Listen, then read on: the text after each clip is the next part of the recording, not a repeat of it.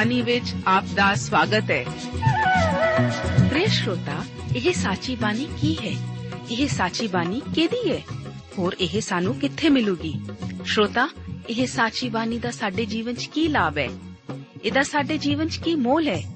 ਇਹ ਸਾਰੇ ਪ੍ਰਸ਼ਨਾਂ ਦਾ ਉੱਤਰ ਸਾਨੂੰ ਇੱਕੋ ਹੀ ਜਗ੍ਹਾ 'ਚ ਲੱਭ ਸਕਦਾ ਹੈ। ਹੋਰ ਉਹ ਹੈ ਜੀਵਿਤ ਵਚਨ, ਧਰਮ ਸ਼ਾਸਤਰ, ਬਾਈਬਲ।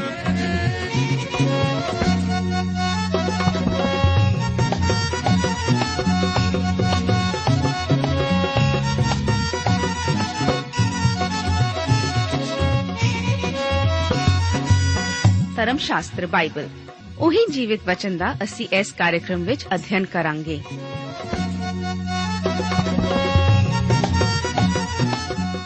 ਤੇ ਹੁਣ ਪਵਿੱਤਰ ਸ਼ਾਸਤਰ ਬਾਈਬਲ ਦਾ ਅਧਿਐਨ ਸ਼ੁਰੂ ਕਰਨ ਤੋਂ ਪਹਿਲਾਂ ਆਈਏ ਅਸੀਂ ਆਪਣੇ ਮਨਾਂ ਨੂੰ ਤਿਆਰ ਕਰੀਏ ਇਸ ਭਜਨ ਦੁਆਰਾ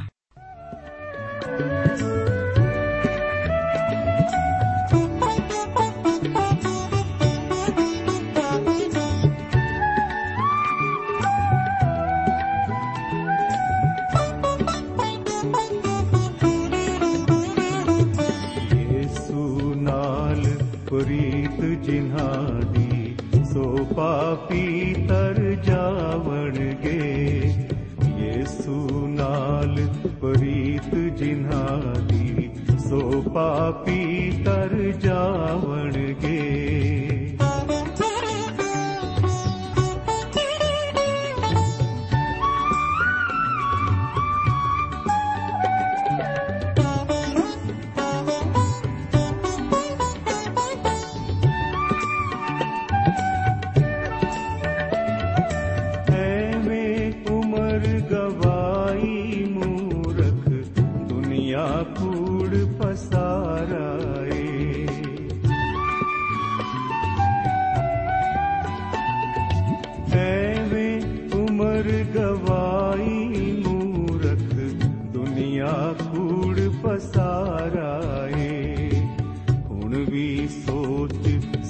ਸਮਝਦਾ ਵੇਲਾ, ਇਹ ਦਿਨ ਹੱਥ ਨਾ ਆਵਣਗੇ।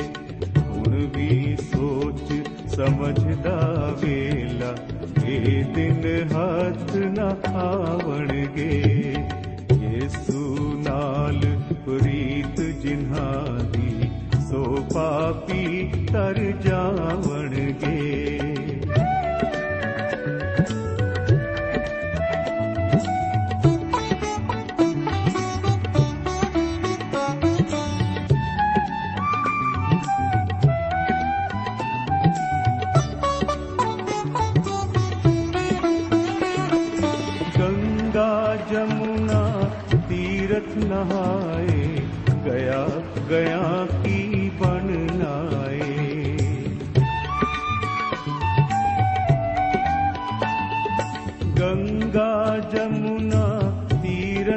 हाय गया गया की बननाए यीशु नाम जपन बिन प्यारे नरक अगन विच पावन गे यीशु नाम जपन बिन प्यारे नरक अगन विच पावन गे यीशु नाल प्रीत जिन्हार ਸੋ ਪਾਪੀ ਤਰ ਜਾਵਣਗੇ।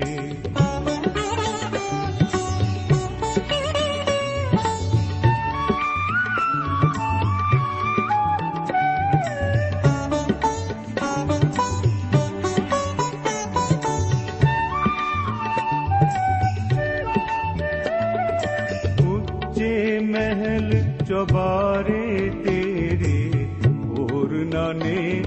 ਮਲ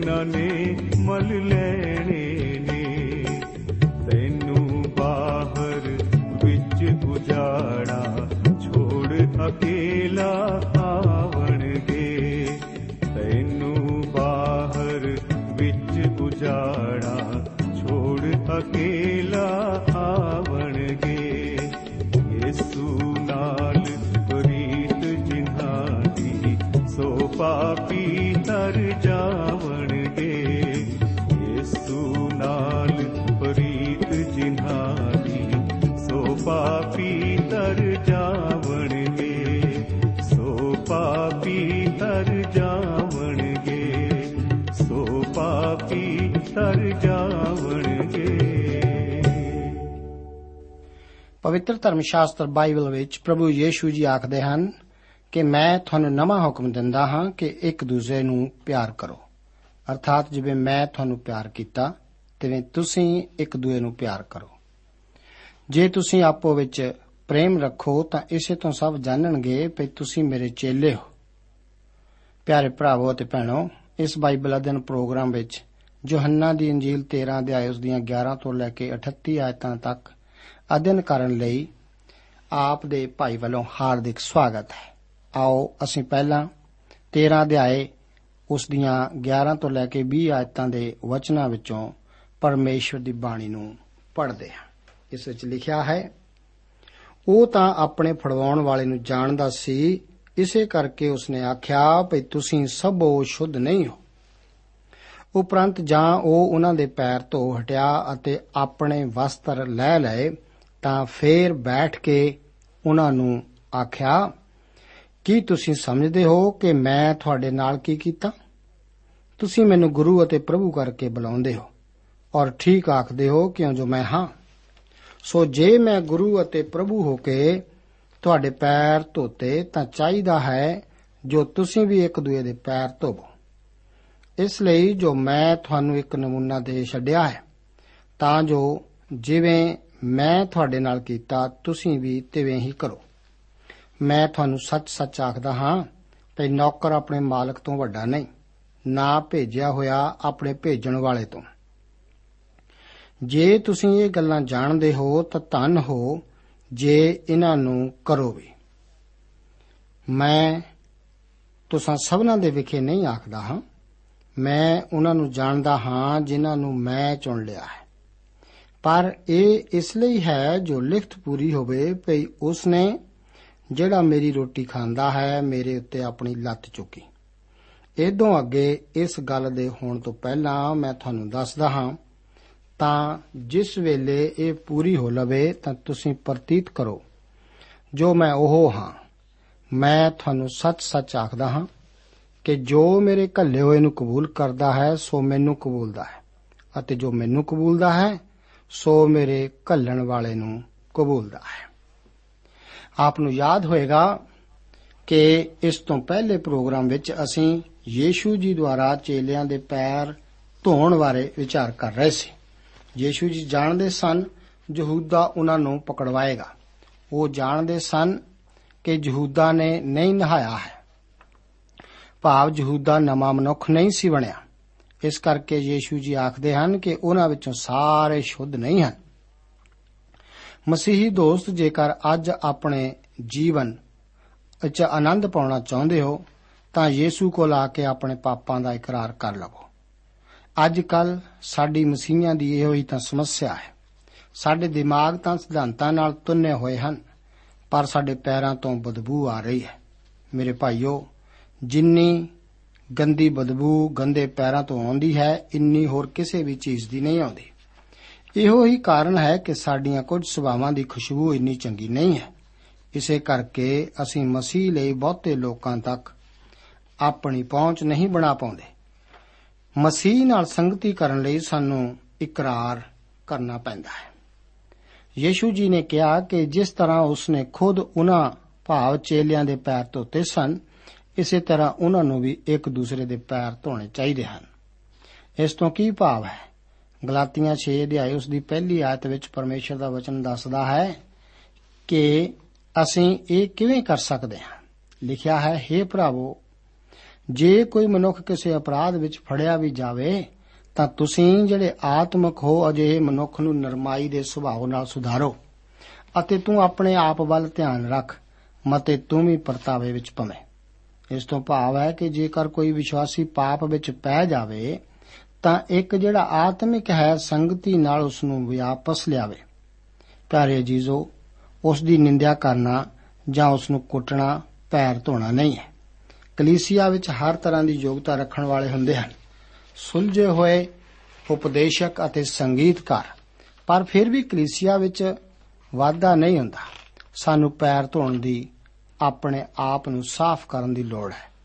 ਇਸ ਤੋਂ ਪਹਿਲਾਂ ਕਿ ਅਸੀਂ ਆਪਣੇ ਕਿਸੇ ਭਰਾ ਦੇ ਪੈਰ ਧੋਈਏ, ਸਾਨੂੰ ਲੋੜ ਹੈ ਕਿ ਮਹਿਮਾ ਭਰਿਆ ਪਰਮੇਸ਼ਰ ਸਾਡੇ ਪੈਰਾਂ ਨੂੰ ਧੋਵੇ। ਸਾਨੂੰ ਹਰ ਵੇਲੇ ਉਸ ਕੋਲ ਆਉਣ ਦੀ ਲੋੜ ਹੈ, ਕਿਉਂਕਿ ਅਸੀਂ ਗੰਦੇ ਹਾਂ ਅਤੇ ਸਾਨੂੰ ਸਾਫ਼ ਹੋਣ ਦੀ ਲੋੜ ਹੈ। ਭਜਨਕਾਰ ਜ਼ਬੂਰ 139 ਉਸ ਦੀਆਂ 23 ਅਤੇ 24 ਆਇਤਾਂ ਦੇ ਵਚਨਾਂ ਵਿੱਚ ਲਿਖਦਾ ਹੈ हे ਪਰਮੇਸ਼ਰ ਮੈਨੂੰ ਪਰਖ ਅਤੇ ਮੇਰੇ ਦਿਲ ਨੂੰ ਜਾਣ, ਮੈਨੂੰ ਜਾਂਚ ਅਤੇ ਮੇਰੇ ਖਿਆਲਾਂ ਨੂੰ ਜਾਣ ਅਤੇ ਵੇਖ ਕਿਤੇ ਮੇਰੇ ਵਿੱਚ ਕੋਈ ਭੈੜੀ ਚਾਲ ਤਾਂ ਨਹੀਂ? ਅਤੇ ਸਦੀਪਕ ਰਾਹ ਵਿੱਚ ਮੇਰੀ ਅਗਵਾਈ ਕਰ। ਸਾਡੇ ਵਿੱਚੋਂ ਕੋਈ ਵੀ ਅਜਿਹਾ ਨਹੀਂ ਜਿਹੜਾ ਸਾਰੇ ਦਿਨ ਵਿੱਚ ਕੋਈ ਪਾਪ ਨਾ ਕਰਦਾ ਹੋਵੇ। ਸਾਨੂੰ ਉਸ ਨੂੰ ਪਰਮੇਸ਼ਵਰ ਦੇ ਅੱਗੇ ਮੰਨ ਕੇ ਸ਼ੁੱਧ ਹੋਣ ਦੀ ਲੋੜ ਹੈ। ਅਸੀਂ ਪਰਮੇਸ਼ਵਰ ਦੇ ਵਚਨ ਨਾਲ ਧੋਤੇ ਗਏ ਹਾਂ। ਅਸੀਂ ਆਪਣੇ ਪੈਰਾਂ ਨੂੰ ਉਸ ਦੇ ਹੱਥਾਂ ਵਿੱਚ ਦਿੰਦੇ ਹਾਂ। ਤੋਂ ਭਾਵ ਹੈ ਕਿ ਅਸੀਂ ਪੂਰੀ ਤਰ੍ਹਾਂ ਉਸ ਉੱਤੇ ਨਿਰਭਰ ਹਾਂ। ਇਹ ਗੱਲਾਂ ਸਾਨੂੰ ਯੀਸ਼ੂ ਮਸੀਹ ਦੀ ਸੰਗਤੀ ਵਿੱਚ ਰੱਖਦੀਆਂ ਹਨ। ਪਿਆਰੇ ਜੀਜ਼ੋ ਆਪਣੇ ਜੀਵਨ ਦਾ ਇੱਕ ਪਲ ਵੀ ਉਸ ਦੇ ਨਾਲ ਸੰਗਤੀ ਤੋਂ ਬਿਨਾਂ ਨਾ ਜਾਣ ਦਿਓ। ਪਾਪ ਨੂੰ ਮੌਕਾ ਨਾ ਦਿਓ ਕਿ ਉਹ ਇਸ ਸੰਗਤੀ ਨੂੰ ਤੋੜੇ। ਚੇਲੇ ਉਸ ਕਮਰੇ ਵਿੱਚ ਬੱਚਿਆਂ ਦੇ ਝੁੰਡ ਵਾਂਗੂ ਸਨ। ਉਹ ਸਹਿਮੇ ਹੋਏ ਸਨ। ਸਲੀਬ ਦੀ ਛਾਂ ਉਸ ਝੁੰਡ ਉੱਤੇ ਪੈ ਰਹੀ ਸੀ। ਯੀਸ਼ੂ ਜੀ ਬੜੀ ਸਾਵਧਾਨੀ ਨਾਲ ਇਹ ਕਹਿ ਰਹੇ ਹਨ ਕਿ ਉਹ ਉਹਨਾਂ ਸਭ ਦੀ ਗੱਲ ਨਹੀਂ ਕਰ ਰਹੇ, ਉਹ ਹੁਣੇ ਹੀ ਉਹਨਾਂ ਨੂੰ ਕਹਿ ਕੇ ਹਟੇ ਹਨ। ਕਿ ਉਹ ਖਾਸ ਤੌਰ ਤੇ ਖੁਸ਼ ਹੋਣਗੇ ਜੇਕਰ ਉਹ ਇੱਕ ਕੰਮ ਕਰਨ, ਪਰ ਉਹਨਾਂ ਵਿੱਚ ਇੱਕ ਵਿਅਕਤੀ ਹੈ ਜੋ ਉਹਨਾਂ ਕੰਮਾਂ ਨੂੰ ਨਹੀਂ ਕਰ ਸਕਦਾ। ਕੀ ਆਪ ਜਾਣਦੇ ਹੋ ਜਿਹਾ ਕਿਉਂ? ਕਿਉਂਕਿ ਉਸਨੇ ਵਿਸ਼ਵਾਸ ਨਹੀਂ ਕੀਤਾ ਹੈ। ਯੀਸ਼ੂ ਜੀ ਪਹਿਲਾਂ ਹੀ ਕਹਿ ਚੁੱਕੇ ਹਨ ਕਿ ਉਹਨਾਂ ਵਿੱਚੋਂ ਸਭ ਸ਼ੁੱਧ ਨਹੀਂ ਹਨ। ਫਿਰ ਯੀਸ਼ੂ ਜੀ ਨੇ ਕਿਹਾ ਸੀ ਕਿ ਤੁਸੀਂ ਮੈਨੂੰ ਗੁਰੂ ਅਤੇ ਪ੍ਰਭੂ ਆਖਦੇ ਹੋ। ਇੱਕ ਗੁਰੂ ਤਾਂ ਅਧਿਆਪਕ ਹੁੰਦਾ ਹੈ। ਅਤੇ ਉਸ ਉੱਤੇ ਵਿਸ਼ਵਾਸ ਕਰਨਾ ਹੀ ਪੈਂਦਾ ਹੈ। ਇੱਕ ਪ੍ਰਭੂ ਦਾ ਵੀ ਆਗਿਆ ਪਾਲਣ ਕਰਨਾ ਪੈਣਾ ਹੈ। ਵਿਸ਼ਵਾਸ ਅਤੇ ਆਗਿਆ ਪਾਲਣ ਜ਼ਰੂਰੀ ਹੈ ਕਿ ਇੱਕ ਸੁਰਤਾ ਵਿੱਚ ਚੱਲਣਾ, ਚੱਲਣ। ਬਚਾਉਣ ਵਾਲਾ ਜ਼ਿੰਦਾ ਵਿਸ਼ਵਾਸ ਹੀ ਆਗਿਆ ਪਾਲਣ ਲਈ ਸਾਡੀ ਅਗਵਾਈ ਕਰਦਾ ਹੈ। ਯਹੂਦਾ ਵਿੱਚ ਵਿਸ਼ਵਾਸ ਨਹੀਂ ਸੀ। ਯੀਸ਼ੂ ਜੀ ਹੁਣ ਜ਼ਬੂਰ 41 ਉਸ ਦੀ 9 ਆਇਤ ਨੂੰ ਦੁਹਰਾਉਂਦੇ ਹਨ ਕਿ ਜਿਸ ਨੇ ਮੇਰੀ ਰੋਟੀ ਖਾਧੀ, ਉਸ ਨੇ ਵੀ ਆਪਣੀ ਲੱਤ ਮੇਰੇ ਵਿਰੁੱਧ ਝੁਕੀ ਹੈ। ਇੱਕ, ਇਹ ਯਹੂਦਾ ਬਾਰੇ ਹੀ ਜ਼ਿਕਰ ਹੈ। ਇਹ ਇਸ ਮਨੁੱਖ ਦੇ ਆਤਮਿਕ ਜੀਵਨ ਨੂੰ ਖੋਣ ਦੀ ਗੱਲ ਨਹੀਂ ਹੈ। ਇਹ ਤਾਂ ਇਸ ਵਿਅਕਤੀ ਦੇ ਕਦੇ ਵੀ ਆਤਮਿਕ ਜੀਵਨ ਨਾ ਪਾਉਣ ਉੱਤੇ ਰੋਸ਼ਨੀ ਪਾਉਂਦਾ ਹੈ। ਉਹ ਇੱਕ ਅਜਿਹੀ ਭੇਡ ਨਹੀਂ ਹੈ ਜੋ ਕਿ ਅਸ਼ੁੱਧ ਹੋ ਚੁੱਕੀ ਹੈ। ਇਹ ਤਾਂ ਇੱਕ ਆਪਣੀ ਹੀ ਉਲਟੀ ਜਾਂ ਕੈ ਵੱਲ ਭੁਆਉਣ ਵਾਲਾ ਸੂਰ ਹੈ ਜਾਂ ਫਿਰ ਆਪਣੀ ਹੀ ਕੈ ਵੱਲ ਮੁੜਨ ਵਾਲਾ ਕੁੱਤਾ ਹੈ। ਇਹ ਯਹੂਦਾ ਇਸਕਰੀਓਤੀ ਦੀ ਤਸਵੀਰ ਹੀ ਹੈ। ਫਿਰ ਵੀ ਚੁਬਾਰੇ ਵਿੱਚ ਮੌਜੂਦ ਹੋ ਸੀ। ਇਸ ਮਨੁੱਖ ਨੇ ਵੀ ਆਪਣੇ ਪੈਰ ਧੋਏ ਸਨ। ਉਸ ਨੇ ਪਰਮੇਸ਼ਰ ਦੇ ਸ਼ਬਦ ਦੁਆਰਾ ਧੋਇਆ ਜਾਣਾ ਪ੍ਰਾਪਤ ਕਰਕੇ ਇਸ ਦਾ ਪੂਰੀ ਤਰ੍ਹਾਂ ਇਨਕਾਰ ਕੀਤਾ ਸੀ। ਯੀਸ਼ੂ ਮਸੀਹ ਦੀ ਬਲੀ ਦਾ ਲਹੂ ਪਰਮੇਸ਼ਰ ਵੱਲ ਹੈ। ਇਹ ਲਹੂ ਸਾਡੇ ਪਾਪਾਂ ਦੀ ਮਾਫੀ ਵਾਸਤੇ ਹੈ।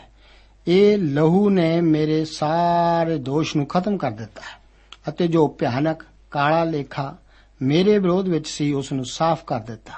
ਇਸ ਦੁਆਰਾ ਪਰਮੇਸ਼ਰ ਦੀ ਹਜ਼ੂਰੀ ਵਿੱਚ ਪਹੁੰਚਣ ਦਾ ਇੰਤਜ਼ਾਮ ਕੀਤਾ ਗਿਆ ਹੈ ਅਤੇ ਮੇਰੇ ਅਪਰਾਧ ਦੇ ਸਾਰੇ ਧੱਬੇ ਧੋਤੇ ਗਏ ਹਨ।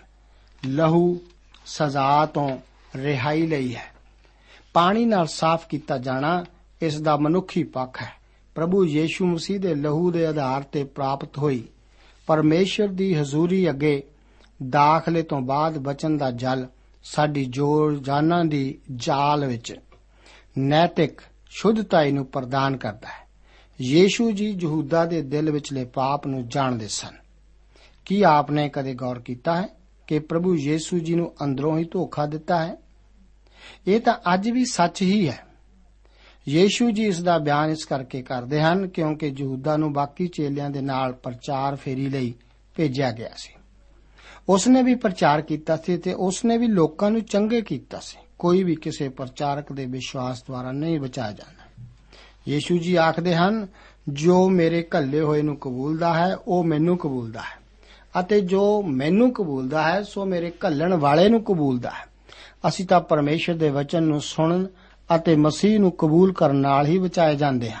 ਲੋਕਾਂ ਨੂੰ ਬਚਾਉਣ ਵਾਲਾ ਯਹੂਦਾ ਨਹੀਂ, ਬਲਕਿ ਉਸ ਦੁਆਰਾ ਪ੍ਰਚਾਰ ਕੀਤਾ ਗਿਆ ਵਚਨ ਹੀ ਸੀ। ਪਰਮੇਸ਼ਰ ਆਪਣੇ ਵਚਨ ਨੂੰ ਬਰਕਤ ਦੇਵੇਗਾ। ਅੱਗੇ 21 ਤੋਂ ਲੈ ਕੇ 30 ਆਇਤਾਂ ਦੇ ਵਚਨ ਇਸ ਪ੍ਰਕਾਰ ਹਨ। ਇਹ ਗੱਲਾਂ ਕਹਿ ਕੇ ਯੀਸ਼ੂ ਆਤਮਾ ਵਿੱਚ ਘਬਰਾਉਣ ਲੱਗਾ ਤੇ ਸਾਖੀ ਦੇ ਕੇ ਬੋਲਿਆ, ਮੈਂ ਤੁਹਾਨੂੰ ਸੱਚ-ਸੱਚ ਆਖਦਾ ਹਾਂ, ਜੋ ਤੁਹਾਡੇ ਵਿੱਚੋਂ ਇੱਕ ਮੈਨੂੰ ਫੜਵਾਏਗਾ, ਚੇਲੇ ਇਸ ਭਰਮ ਵਿੱਚ ਪੈ ਕੇ ਜੋ ਉਸਨੇ ਇਹ ਗੱਲ ਕਿਹਦੇ ਵਿਖੇ ਆਖੀ, ਇੱਕ ਦੂਏ ਦੀ ਵੱਲ ਵੇਖਣ ਲੱਗੇ। ਉਸ ਦੇ ਚੇਲਿਆਂ ਵਿੱਚੋਂ ਇੱਕ ਜਿਹਨੂੰ ਯੀਸ਼ੂ ਪਿਆਰ ਕਰਦਾ ਸੀ, ਯੀਸ਼ੂ ਦੀ ਛਾਤੀ ਤੇ ਢਾਸ ਨਾਲ ਲਾਏ ਹੋਏ ਸੀ। ਇਸ ਲਈ ਸ਼ਮਾਉਨ ਪਤਰਸ ਨੇ ਉਹਨੂੰ ਸਹਿਨਤ ਕੀਤੀ ਅਤੇ ਉਸ ਨੂੰ ਆਖਿਆ, ਦੱਸ ਤਾਂ, ਇਹ ਕਿਹਦੀ ਗੱਲ ਕਰਦਾ ਹੈ? ਉਪਰੰਤ ਉਹਨੇ ਯੀਸ਼ੂ ਦੀ ਛਾਤੀ ਤੇ ਉਸੇ ਤਰ੍ਹਾਂ ਢਾਸ ਨਾਲ ਲਾਇਆ ਹੋਇਆ ਉਸ ਤੋਂ ਪੁੱਛਿਆ, ਪ੍ਰਭੂ ਜੀ, ਉਹ ਕਿਹੜਾ ਹੈ? ਤਾਂ ਯੀਸ਼ੂ ਨੇ ਉੱਤਰ ਦਿੱਤਾ, ਜਿਹਦੇ ਲਈ ਮੈਂ ਬੁਰਕੀ ਤਰ ਕਰਾਂ ਅਤੇ ਉਹਨੂੰ ਦਿਆਂ ਉਹ ਹੈ। ਫਿਰ ਜਾਂ ਉਹਨੇ ਬੁਰਕੀ ਤਰ ਕਰ ਲਈ, ਤਾਂ ਲੈ ਕੇ ਸ਼ਮਾਉਨ ਇਸਕਰਿਓਤੀ ਦੇ ਪੁੱਤਰ ਯਹੂਦਾ ਨੂੰ ਦੇ ਦਿੱਤੀ ਅਤੇ ਬੁਰਕੀ ਦੇ ਪਿੱਛੋਂ ਉਸੇ ਵੇਲੇ ਸ਼ੈਤਾਨ ਉਹਦੇ ਵਿੱਚ ਸਮਾਇਆ। ਤਾਂ ਯੀਸ਼ੂ ਨੇ ਉਹਨੂੰ ਕਿਹਾ, ਜੋ ਤੂੰ ਕਰਨਾ ਹੈ, ਸੋ ਛੇਤੀ ਕਰ। ਪਰ ਜਿਹੜੇ ਖਾਣ ਬੈਠੇ ਸਨ, ਉਹਨਾਂ ਵਿੱਚੋਂ ਕਿਸੇ ਨੇ ਨਾ ਜਾਤਾ, ਫੇ ਉਹਨ ਉਹਨੂੰ ਇਹ ਕਾਦੇ ਲਈ ਆਖਿਆ? ਯਹੂਦਾ ਦੇ ਕੋਲ ਗੁਥਲੀ ਰਹਿੰਦੀ ਸੀ, ਸੋ ਕਈਆਂ ਨੇ ਸਮਝਿਆ ਕਿ ਯੀਸ਼ੂ ਨੇ ਉਹਨੂੰ ਆਖਿਆ ਹੈ ਭਈ ਤਿਉਹਾਰ ਦੇ ਲਈ ਜੋ ਕੁਝ ਸਾਨੂੰ ਲੋੜੀਂਦਾ ਹੈ, ਸੋ ਮੁੱਲ ਲਿਆ ਅਥਵਾ ਇੱਕ ਇੱਕ ਕੰਗਾਲਾਂ ਨੂੰ ਕੁਝ ਦੇ। ਤਾਂ ਉਹ ਬੁਰਕੀ ਲੈ ਕੇ ਝਟ ਬਾਹਰ ਨਿਕਲ ਗਿਆ ਅਤੇ ਉਹ ਰਾਤ ਦਾ ਵੇਲਾ ਸੀ। ਜੋ ਕੁਝ ਯਹੂਦਾ ਕਰਨ ਵਾਲਾ ਸੀ, ਯੀਸ਼ੂ ਜੀ ਉਸ ਕਰਕੇ ਆਤਮਾ ਵਿੱਚ ਘਬਰਾਉਣ ਲੱਗੇ। ਆਪ ਉਸ ਸਦਮੇ ਦਾ ਅੰਦਾਜ਼ਾ ਲਗਾ ਸਕਦੇ ਹੋ ਜੋ ਉਸ ਸਮੇਂ ਉਸ ਕਮਰੇ ਵਿੱਚ ਛਾ ਗਿਆ ਸੀ। ਯਹੂਦਾ ਕਿੰਨਾ ਚਲਾਕ ਸੀ। ਕਿ ਇੱਕ ਵੀ ਇਹ ਵਿਸ਼ਵਾਸ ਨਹੀਂ ਸੀ ਕਰਦਾ ਕਿ ਉਹ ਧੋਖੇਬਾਜ਼ ਸੀ। ਇਸ ਦੇ ਨਾਲ-ਨਾਲ ਹਰ ਚੇਲਾ ਜਾਣਦਾ ਸੀ ਕਿ ਉਹ ਵੀ ਇਹੋ ਕੁਝ ਕਰ ਸਕਣ ਦੇ ਯੋਗ ਸੀ। ਜੋ ਵਾਦ ਵਿਵਾਦ ਯੋਹੰਨਾ ਤੇ ਪਤਰਸ ਵਿੱਚ ਸੀ, ਉਹ ਵੀ ਦੂਸਰੇ ਚੇਲਿਆਂ ਨੇ ਜ਼ਰੂਰ ਸੁਣਿਆ ਹੋਵੇਗਾ। ਯੀਸ਼ੂ ਜੀ ਆਪਣੀ ਦੋਸਤੀ ਦਾ ਹੱਥ ਯਹੂਦਾ ਵੱਲ ਵਧਾਉਂਦੇ ਹਨ। ਯਹੂਦਾ ਹੁਣ ਚਰਾਹੇ ਤੇ ਖੜਾ ਹੈ। ਯੀਸ਼ੂ ਜੀ ਆਖਰੀ ਪਲ ਤੱਕ ਉਸ ਲਈ ਦਰਵਾਜ਼ਾ ਖੋਲੀ ਰੱਖਦੇ ਹਨ। ਇੱਥੋਂ ਤੱਕ ਕਿ ਗਤਸਮਨੀ ਬਾਗ ਵਿੱਚ ਵੀ ਯੀਸ਼ੂ ਜੀ ਉਸ ਨੂੰ ਆਖਦੇ ਹਨ, ਬੇਲੀਆ, ਕਿਵੇਂ ਆਇਆ? ਉਹ ਜਾਣਦੇ ਸਨ ਕਿ ਯਹੂਦਾ ਕੀ ਕਰੇਗਾ, ਪਰ ਯੀਸ਼ੂ ਜੀ ਨੇ ਉਸ ਨੂੰ ਅਜਿਹਾ ਕਰਨ ਲਈ ਮਜਬੂਰ ਨਹੀਂ ਕੀਤਾ। ਉਸ ਨੇ ਆਖਰ ਤੱਕ ਆਪਣੀ ਦੋਸਤੀ ਦੀ ਪੇਸ਼ਕਸ਼ ਕੀਤੀ। ਸ਼ੈਤਾਨ ਹੌਲੀ-ਹੌਲੀ ਇਸ ਮਨੁੱਖ ਯਹੂਦਾ ਉੱਤੇ ਭਾਰੂ ਹੋਇਆ। ਪ੍ਰਭੂ ਯੀਸ਼ੂ ਜੀ ਨੇ ਯਹੂਦਾ ਨੂੰ ਕਾਫੀ ਮੌਕਾ ਦਿੱਤਾ ਕਿ ਉਹ ਯੀਸ਼ੂ ਨੂੰ ਕਬੂਲ ਕਰ ਲਵੇ, ਪਰ ਉਸਨੇ ਆਪਣੀ ਪਿੱਠ ਪ੍ਰਭੂ ਵੱਲ ਮੋੜ ਲਈ। ਤਦ ਹੀ ਸ਼ੈਤਾਨ ਨੇ ਉਸ ਉੱਤੇ ਪੂਰਾ ਕਾਬੂ ਪਾ ਲਿਆ। ਯਹੂਦਾ ਆਪਣਾ ਹੀ ਫੈਸਲਾ ਖੁਦ ਹੀ ਕਰਦਾ ਹੈ। ਪਰਮੇਸ਼ਵਰ ਹਮੇਸ਼ਾ ਮਨੁੱਖੀ ਫੈਸਲੇ ਦੀ ਹਮਾਇਤ ਕਰਦਾ ਹੈ। ਭਾਵੇਂ ਇਹ ਯੀਸ਼ੂ ਮਸੀਹ ਨੂੰ ਕਬੂਲ ਕਰਨ ਦਾ ਹੋਵੇ, ਭਾਵੇਂ ਉਸ ਦਾ ਇਨਕਾਰ ਕਰਨ ਦਾ ਹੋਵੇ। ਹੁਣ ਯੀਸ਼ੂ ਜੀ ਯਹੂਦਾ ਨੂੰ ਛੇਤੀ ਕਰਨ ਲਈ ਕਹਿੰਦੇ ਹਨ, ਇਹ ਧਾਰਮਿਕ ਨੇਤਾ ਤਾਂ ਯੀਸ਼ੂ ਜੀ ਨੂੰ ਪਰਵ ਦੇ ਦੌਰਾਨ ਪਕੜ ਕੇ ਨਹੀਂ ਸੀ ਸਲੀਬ ਉੱਤੇ ਚੜਾਉਣਾ ਚਾਹੁੰਦੇ। ਪਰ ਹੁਣ ਪ੍ਰਭੂ ਯੀਸ਼ੂ ਜੀ ਖੁਦ ਯਹੂਦਾ ਨੂੰ ਛੇਤੀ ਕਰਨ ਲਈ ਕਹਿੰਦੇ ਹਨ। ਇਸ ਕਰਕੇ ਹੁਣ ਉਹ ਇਹਨਾਂ ਨੇਤਾਵਾਂ ਨੂੰ ਜਾ ਕੇ ਦੱਸਦਾ ਹੈ ਕਿ ਉਹਨਾਂ ਦੀ ਯੋਜਨਾ ਦਾ ਪਤਾ ਲੱਗ ਗਿਆ ਹੈ। ਇਸ ਕਰਕੇ ਜਲਦੀ ਕਰੋ। ਇਸ ਸਮੇਂ ਖਾਣੇ ਦੀ ਮੇਜ਼ ਉੱਤੇ ਬੈਠਿਆਂ ਵੀ ਦੂਸਰੇ ਚੇਲੇ ਇਹ ਨਹੀਂ ਸੀ ਸ਼ੱਕ ਕਰਦੇ ਕਿ ਯਹੂਦਾ ਧੋਖੇਬਾਜ਼ ਹੈ। ਭਾਵੇਂ ਚੇਲਿਆਂ ਕੋਲ ਖਜ਼ਾਨਾ ਸੀ, ਤਦ ਵੀ ਯੀਸ਼ੂ ਜੀ ਨੇ ਉਹਨਾਂ ਤੋਂ ਆਰਥਿਕ ਸਹਾਇਤਾ ਨਹੀਂ ਸੀ ਮੰਗੀ। ਨਾ ਹੀ ਪ੍ਰਭੂ ਨੇ ਚੇਲਿਆਂ ਨੂੰ ਕਿਸੇ ਅਚੰਬੇ ਦੁਆਰਾ ਭੋਜਨ ਛਕਾਇਆ ਸੀ। ਉਹਨਾਂ ਨੂੰ ਰਸਤ ਖਰੀਦਣ ਵਾਸਤੇ ਜਾਣਾ ਪੈਂਦਾ ਸੀ। ਯਹੂਦਾ ਖਜ਼ਾਨਚੀ ਸੀ। ਚੇਲਿਆਂ ਨੇ ਸੋਚਿਆ ਕਿ ਸ਼ਾਇਦ ਯੀਸ਼ੂ ਜੀ ਯਹੂਦਾ ਨੂੰ ਗਰੀਬਾਂ ਵਾਸਤੇ ਕੁਝ ਖਰੀਦਣ ਲਈ ਭੇਜ ਰਹੇ ਸਨ। ਇਹ ਰਾਤ ਦਾ ਸਮਾਂ ਸੀ। ਮੇਰੇ ਦੋਸਤ, ਯਹੂਦਾ ਵਾਸਤੇ ਤਾਂ ਇਹ ਇੱਕ ਸਦੀਪਕ ਰਾਤ ਹੀ ਸੀ। ਇਸ ਤਰ੍ਹਾਂ ਯਹੂਦਾ ਸਦੀਪਕ ਰਾਤ ਵਿੱਚ ਚੱਲਦਾ ਬਣਿਆ। ਪਰਮੇਸ਼ਵਰ ਹਮੇਸ਼ਾ ਧੀਰਜ ਨਾਲ ਕੰਮ ਕਰਦਾ ਹੈ। ਪਰ ਸ਼ੈਤਾਨ ਕਾਲੀ ਨਾਲ ਕਰਦਾ ਹੈ, ਕਿਉਂਕਿ ਉਸ ਦੇ ਦਿਨ ਸੀਮਤ ਹਨ। ਪਰਮੇਸ਼ਰ ਕੋਲ ਆਪਣੇ ਉਦੇਸ਼ਾਂ ਨੂੰ ਸਥਾਪਿਤ ਕਰਨ ਲਈ ਸਦਾ ਕਾਲ ਹੈ। ਅਸੀਂ ਅਕਸਰ ਇਸ ਨੂੰ ਸਮਝਣ ਵਿੱਚ ਅਸਫਲ ਰਹਿੰਦੇ ਹਾਂ। ਹੁਣ ਇਸ ਕਮਰੇ ਦਾ ਮਾਹੌਲ ਬਦਲ ਜਾਂਦਾ ਹੈ। ਚੇਲੇ ਡਰੇ ਹੋਏ ਹਨ, ਪਰ ਯੀਸ਼ੂ ਜੀ ਉਹਨਾਂ ਨੂੰ ਇਸ ਚਿੰਤਾ ਦੇ ਖੱਡੇ ਵਿੱਚੋਂ ਕੱਢ ਕੇ ਉੱਚਾ ਚੁੱਕਦੇ ਹਨ। ਮੇਰਾ ਵਿਚਾਰ ਹੈ ਕਿ ਯੀਸ਼ੂ ਜੀ ਦਾ ਉਪਦੇਸ਼ ਠੀਕ ਇੱਥੋਂ ਹੀ ਸ਼ੁਰੂ ਹੋ ਕੇ 14 ਅਧਿਆਏ ਵਿੱਚ ਦਾਖਲ ਹੁੰਦਾ ਹੈ। ਅੱਗੇ 31 ਤੋਂ ਲੈ ਕੇ 38 ਆਇਤਾਂ ਦੇ ਵਚਨ ਇਸ ਪ੍ਰਕਾਰ ਹਨ। ਵਚਨ ਵਿੱਚ ਲਿਖਿਆ ਹੈ, ਫਿਰ ਜਾਂ ਉਹ ਬਾਹਰ ਨਿਕਲ ਗਿਆ ਤਾਂ ਯੀਸ਼ੂ ਨੇ ਆਖਿਆ ਕਿ ਹੁਣ ਮਨੁੱਖ ਦੇ ਪੁੱਤਰ ਦੀ ਵਡਿਆਈ ਔਰ ਉਹਦੇ ਵਿੱਚ ਪਰਮੇਸ਼ਵਰ ਦੀ ਵਡਿਆਈ ਕੀਤੀ ਜਾਂਦੀ। ਜੇ ਪਰਮੇਸ਼ਵਰ ਦੀ ਵਡਿਆਈ ਉਹਦੇ ਵਿੱਚ ਕੀਤੀ ਗਈ ਤਾਂ ਪਰਮੇਸ਼ਵਰ ਆਪਣੇ ਵਿੱਚ ਉਹਦੀ ਵਡਿਆਈ ਕਰੇਗਾ। ਸਗੋਂ ਹੁਣੇ ਉਹਦੀ ਵਡਿਆਈ ਕਰੇਗਾ। हे ਬਾਲਕੋ, ਹੁਣ ਥੋੜਾ ਚਿਰ ਮੈਂ ਤੁਹਾਡੇ ਨਾਲ ਹਾਂ। ਤੁਸੀਂ ਮੈਨੂੰ ਭਾਲੋਗੇ ਅਤੇ ਜਿਸ ਤਰ੍ਹਾਂ ਮੈਂ ਯਹੂਦੀਆਂ ਨੂੰ ਕਿਹਾ ਸੀ ਕਿ ਜਿੱਥੇ ਮੈਂ ਜਾਂਦਾ ਹਾਂ, ਤੁਸੀਂ ਨਹੀਂ ਆ ਸਕਦੇ, ਉਸੇ ਤਰ੍ਹਾਂ ਹੁਣ ਮੈਂ ਤੁਹਾਨੂੰ ਵੀ ਆਖਦਾ ਹਾਂ। ਮੈਂ ਤੁਹਾਨੂੰ ਨਵਾਂ ਹੁਕਮ ਦਿੰਦਾ ਹਾਂ ਕਿ ਇੱਕ ਦੂਏ ਨੂੰ ਪਿਆਰ ਕਰੋ। ਅਰਥਾਤ ਜਿਵੇਂ ਮੈਂ ਤੁਹਾਨੂੰ ਪਿਆਰ ਕੀਤਾ ਤਿਵੇਂ ਤੁਸੀਂ ਇੱਕ ਦੂਏ ਨੂੰ ਪਿਆਰ ਕਰੋ। ਜੇ ਤੁਸੀਂ ਆਪੋ ਵਿੱਚ ਪ੍ਰੇਮ ਰੱਖੋ, ਤਾਂ ਇਸੇ ਤੋਂ ਸਭ ਜਾਣਨਗੇ ਕਿ ਤੁਸੀਂ ਮੇਰੇ ਚੇਲੇ ਹੋ। ਸ਼ਮਾਉਨ ਪਤਰਸ ਨੇ ਉਹਨੂੰ ਆਖਿਆ, ਪ੍ਰਭੂ ਜੀ, ਤੂੰ ਕਿੱਥੇ ਜਾਂਦਾ ਹੈ? ਯੀਸ਼ੂ ਨੇ ਉੱਤਰ ਦਿੱਤਾ, ਜਿੱਥੇ ਮੈਂ ਜਾਂਦਾ ਹਾਂ, ਤੂੰ ਹੁਣ ਮੇਰੇ ਮਗਰ ਚੱਲ ਨਹੀਂ ਸਕਦਾ।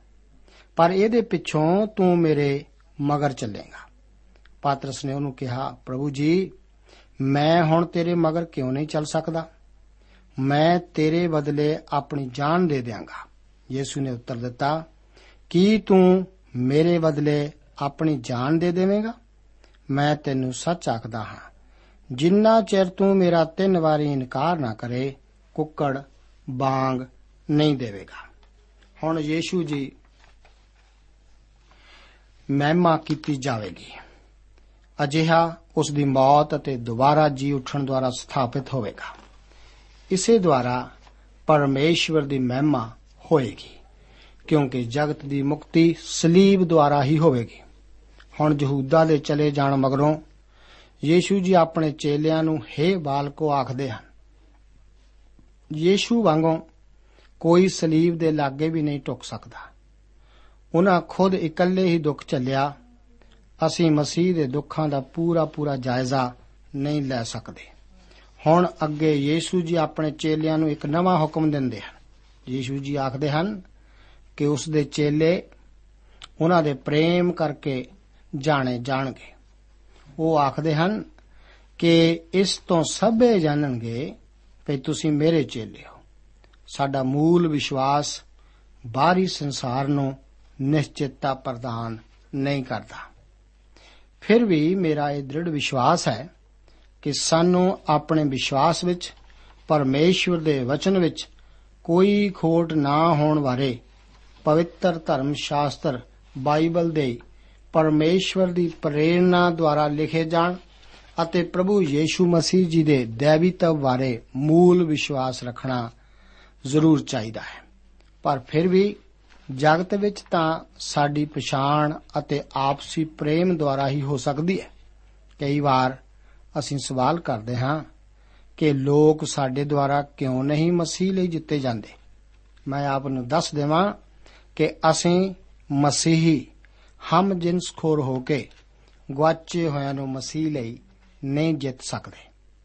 ਪਰ ਜੇ ਤੁਸੀਂ ਇੱਕ ਦੂਏ ਨੂੰ ਚੱਕੀ ਚੱਕੀ ਪਾੜ ਖਾਓ ਤਾਂ ਵੇਖਣਾ ਕਿ ਤੁਸੀਂ ਇੱਕ ਦੂਏ ਤੋਂ ਕਿਤੇ ਨਾਸ ਨਾ ਹੋ ਜਾਓ। ਇਹ ਵਚਨ ਗਲਾਤੀਆਂ ਦੀ ਪੱਤਰੀ 5 ਅਧਿਆਏ, ਉਸ ਦੀ 15 ਆਇਤ ਦੇ ਹਨ। ਇਹੋ ਹੀ ਨਾ ਬਚੇ ਹੋਏ ਲੋਕਾਂ ਨੂੰ ਕਲੀਸਿਆ ਤੋਂ ਦੂਰ ਲਿਜਾ ਰਿਹਾ ਹੈ। ਇਸੇ ਕਰਕੇ ਉਹ ਖੁਸ਼ਖਬਰੀ ਸੁਣਨ ਕਲੀਸਿਆ ਵਿੱਚ ਨਹੀਂ ਆਉਂਦੇ, ਕਿਉਂਕਿ ਉਹਨਾਂ ਨੂੰ ਤਾਂ ਖੁਸ਼ਖਬਰੀ ਦੀ ਬਜਾਏ ਚੁਗਲੀਆਂ ਹੀ ਸੁਣਨ ਨੂੰ ਮਿਲਦੀਆਂ ਹਨ। ਕੀ ਆਪਨੇ ਜਾਣਿਆ ਹੈ ਕਿ ਇੱਕ ਮਸੀਹੀ ਲਈ ਸਭ ਤੋਂ ਵੱਧ ਮਹੱਤਵਪੂਰਨ ਹੁਕਮ ਗਵਾਹੀ ਦੇਣਾ ਜਾਂ ਸੇਵਾ ਕਰਨਾ ਨਾ ਹੋ ਕੇ ਦੂਸਰੇ ਵਿਸ਼ਵਾਸੀਆਂ ਨੂੰ ਪਿਆਰ ਕਰਨਾ ਹੈ? ਰੋਮੀ ਕਲੀਸਿਆ ਦੇ ਸ਼ੁਰੂ ਸ਼ੁਰੂ ਵਿੱਚ ਮਸੀਹਾਂ ਦੀ ਗਿਣਤੀ ਦੇ ਤੇਜ਼ੀ ਨਾਲ ਵਧਣ ਕਰਕੇ ਬਹੁਤ ਫਿਕਰਮੰਦ ਸਨ। ਇਸ ਲਈ ਉਹਨਾਂ ਦੀਆਂ ਸਭਾਵਾਂ ਦੀ ਜਸੂਸੀ ਕਰਨ ਗਏ ਜਸੂਸ ਇਹ ਖਬਰ ਲਿਆਏ ਸਨ ਕਿ ਇਹ ਮਸੀਹੀ ਤਾਂ ਅਨੋਖੀ ਕਿਸਮ ਦੇ ਲੋਕ ਹੀ ਹਨ। ਇਹ ਇੱਕ ਖਾਲੀ ਕਮਰੇ ਵਿੱਚ ਇਕੱਠੇ ਬੰਦਗੀ ਕਰਦੇ ਹਨ, ਜਿਸ ਵਿੱਚ ਕੋਈ ਮੂਰਤੀ ਨਹੀਂ ਹੁੰਦੀ। ਇਹ ਇੱਕ ਯੀਸੂ ਨਾਂ ਦੇ ਮਨੁੱਖ ਦਾ ਨਾਂ ਲੈਂਦੇ ਹਨ, ਜੋ ਕਿ ਮੌਜੂਦ ਨਹੀਂ ਹੁੰਦਾ। ਪਰ ਉਹ ਇਸ ਦੇ ਕਿਸੇ ਘੜੀ ਵੀ ਆਉਣ ਦੀ ਆਸ ਕਰ ਰਹੇ ਹਨ।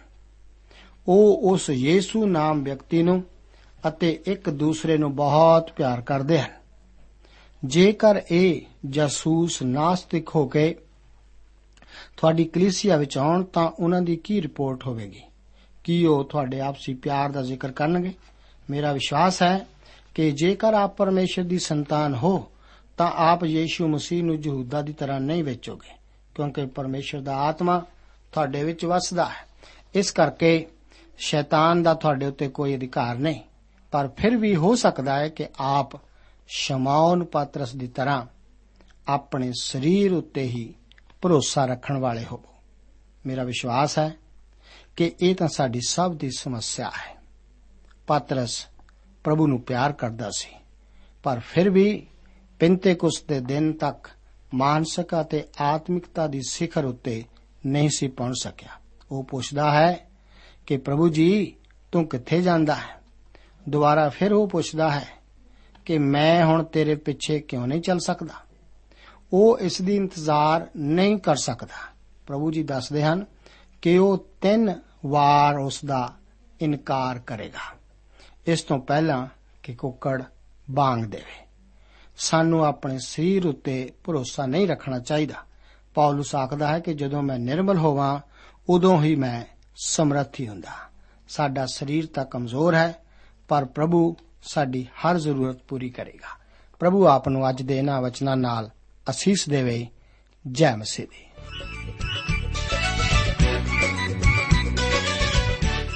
ਦੋਸਤੋ, ਸਾਨੂੰ ਉਮੀਦ ਹੈ ਕਿ ਇਹ ਕਾਰਜਕ੍ਰਮ ਤੁਹਾਨੂੰ ਪਸੰਦ ਆਇਆ ਹੋਵੇਗਾ ਤੇ ਇਹ ਕਾਰਜਕ੍ਰਮ ਸੁਣ ਕੇ ਤੁਹਾਨੂੰ ਬਰਕਤਾਂ ਮਿਲੀਆਂ ਹੋਣਗੀਆਂ।